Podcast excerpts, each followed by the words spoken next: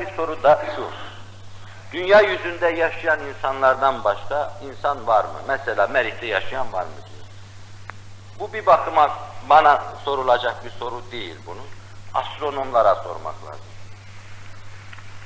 Fakat onların dediklerine bakılırsa azıcık insan bir şey söyleyebilir. Pek az bir şey söyleyebilir bu mevzuda. Onlar bir kısım ihtimallerden bahsediyorlar. En modern astronomi kitapları küreyi arzdan başka kürede bir canlının mevcut olup olmaması hususunda meseleyi o kadar kuşkuyla ele alıyorlar ki insanın yok diyeti geliyor. Varlığını müdafaa da var, yokluğunu iddia da var bu mevzuda. Mesela daha evvel Merih'te canlının olabileceği söyleniyordu. Fakat şimdi hemen hemen bir canlının Merih'te bulunmadığı, hususiyle insan gibi bir varlığın bulunmadığı kanaat katiye haline gelmiştir.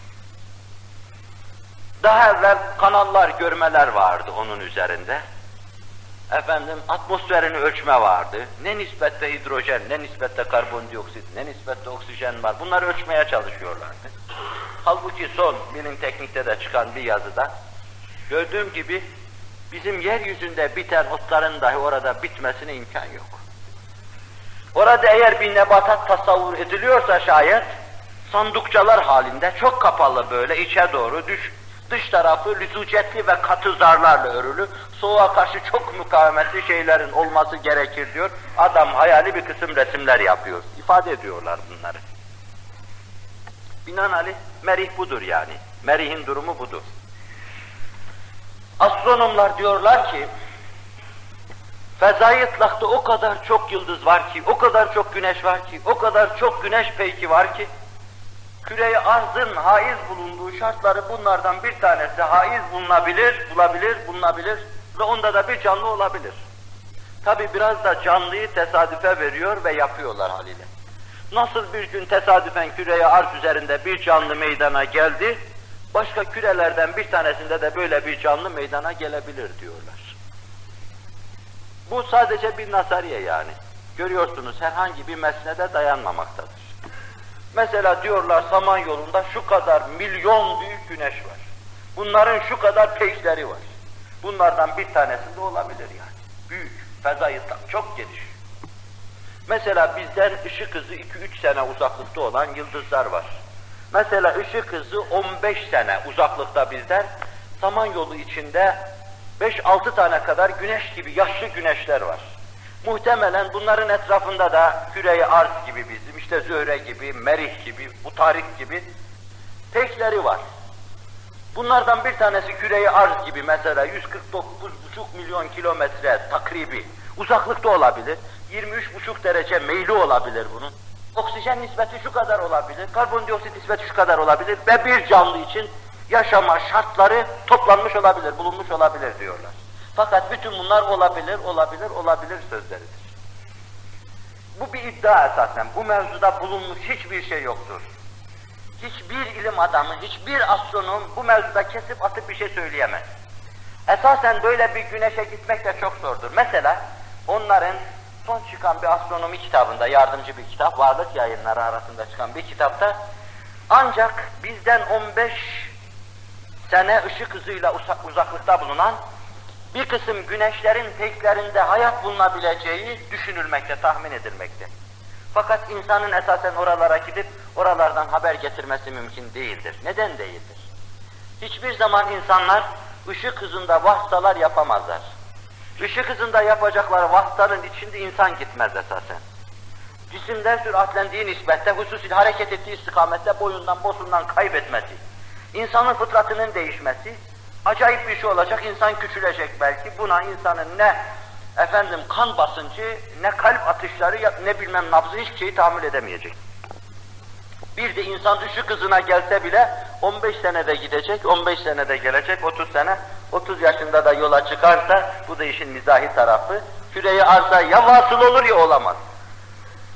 Onun için insanlar hiçbir zaman o alemle ittisal kuramazlar. Bir de bir cismi çok süratlendirseler esasen ışığın yarı hızına getirsinler. Bugün nebulozlar var böyle. Hebil kat sayısına göre nebulozlar var. Bunlar çok süratli gidiyor. Fakat şu ana kadar tespit edilen en süratli hız, ışık hızının yarı hızıdır. Yani 150 bin kilometre saniyede. Bunun üstünde cismi yürütemiyorlar. E böyle olursa 30 senede gider, 30 senede gelir. İttisal temin edilemez. Hülyaları bırakmak lazım. Ama güneşin etrafındaki gezegenleri ilim adına tetkik etsinler. Kimse bir şey diyemez. İnsinler, çıksınlar, konsunlar.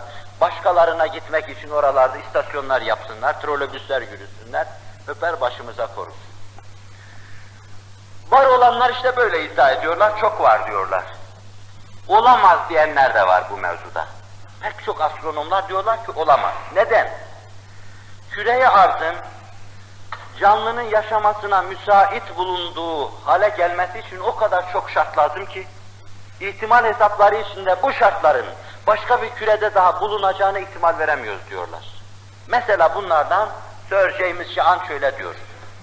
Küreye arzın hayata müsait olması halini iktisap edebilmesi için yeryüzündeki kumlar sayısınca bütün sistemleri alıp saçacaksınız, belki bir kere küreye arz o hale gelebilir diyor aynen. Bilmem anlatabildim mi bu söz?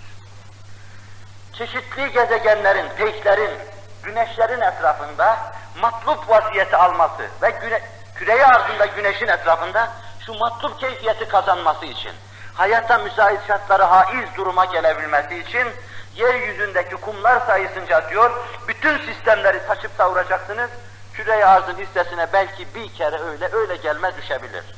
Bu kadar çok ihtimal hesapları içinde karışık ihtimalle başka gezegenlerde, efendim başka güneşlerde hayatın bulunmasını ihtimal vermek ilim adına biraz zor yani.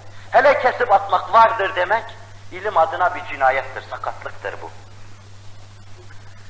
Küre-i arzın malum bir durumu vardır, bir hüviyeti vardır. Belli bir mesafe var. Bu mesafeyi azaltsanız hayat olmaz.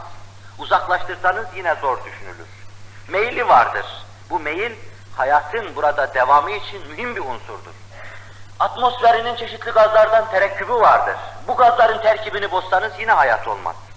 Oksijen nispetiyle oynasanız bunu, yüzde elliye çıkarıverseniz cayır cayır yanar. Nispetini düşürseniz perişan olur her şey.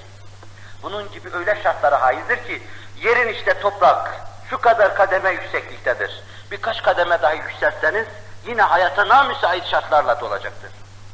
Bir de sadece bunlar canlı küreyi arz üzerinde yaşaması için gerekli şartlardır.